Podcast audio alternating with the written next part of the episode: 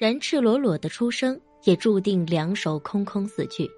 每到中元节和清明节的时候，人们都会焚烧纸钱，表示对去世家人的思念。而通常情况下，如果家中有老人去世，人们通常会将老人的物品也给焚烧掉。如果是病死的，人们会将贴身衣物、被褥、随身物品全都焚烧掉，因为这些物品会带有一些病菌。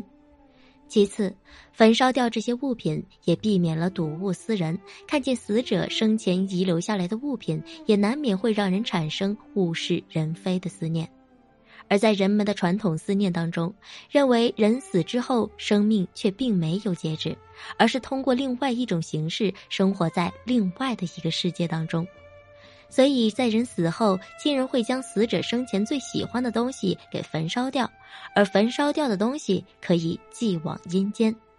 这种说法并没有一定的科学道理在其中，但是还是被世世代代遗传下来。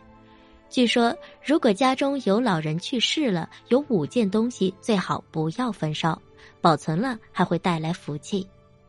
第一，被子。被子是每个人所需要的家庭用品，而被子通常也是极好的棉花所做的，价格也并不便宜。如果烧掉了，也有些可惜。其实呢，被子还有一个很好的寓意，比如一辈子这个谐音。如果被子被丢掉了，则是寓意着一辈子的福气都被丢掉了。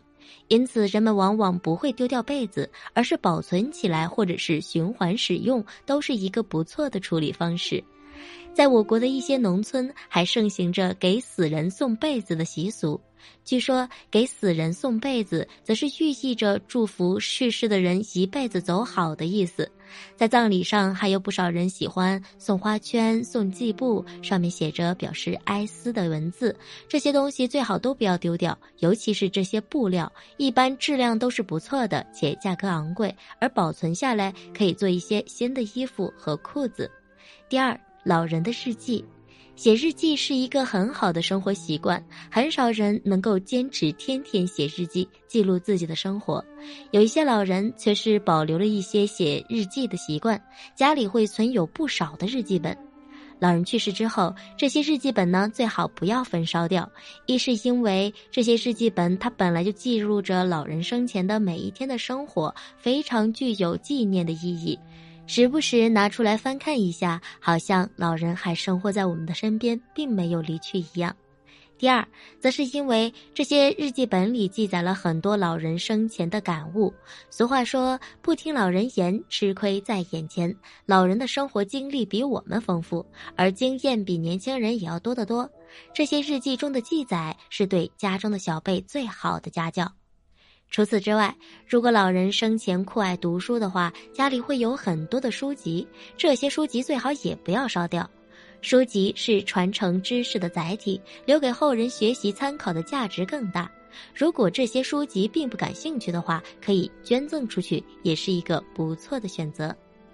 一些老人在生前的时候会获得不少的奖励，老人的荣誉证明，比如说奖杯、奖状、奖牌，或者是荣誉证书等等。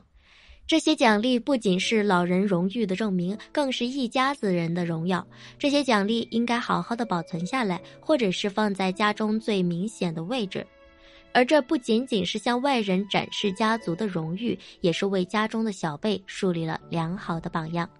第四，古董和秘籍，有的老人他生前非常喜欢收集古董，家中摆放了历朝历代的古董和稀奇玩意儿，这些古董的保存价值是很大的，一般呢都价格不菲，而这些古董古玩保留的时间越长，它的价值也就越大，所以说焚烧掉这些古董也是十分的浪费的，这些无价之宝最好是放在一个安全的地方，好好的保存起来。如果哪天家中不幸遭遇了重大的变故，而这些价值不菲的古董古玩经过变卖的话，也可以在关键时刻改变一个家族的命运。如果家中有一些古籍的话，最好也保留下来。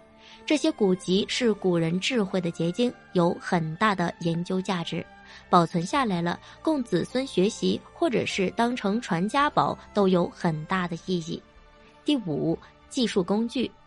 如果老人生前是一个技术人，那么老人死后一定要好好保存他的工具箱。有的老人生前善缝补，有的生前是铁匠或者是木匠。无论生前是哪一个行业的技术人，都会有相应的技术工具，而这些工具则是老人生前养家糊口的器具。如果什么时候需要，这些工具箱也会派上很大的用场。总之，老人去世之后呢，有五种东西最好不要焚烧，焚烧掉则是很可惜的，保存下来也是一个比较好的处理方式。当然，我个人认为呢，我们的时代已经不一样了。像一些衣服啊、被子啊，像这些东西最好都要烧掉，因为毕竟它呃还是会有一些细菌的。当然，一些有价值的东西、能利用起来的东西呢，咱就不烧掉。比如说金银财宝啊、人民币呀，对不对？就不用烧了。好了，下期节目见喽。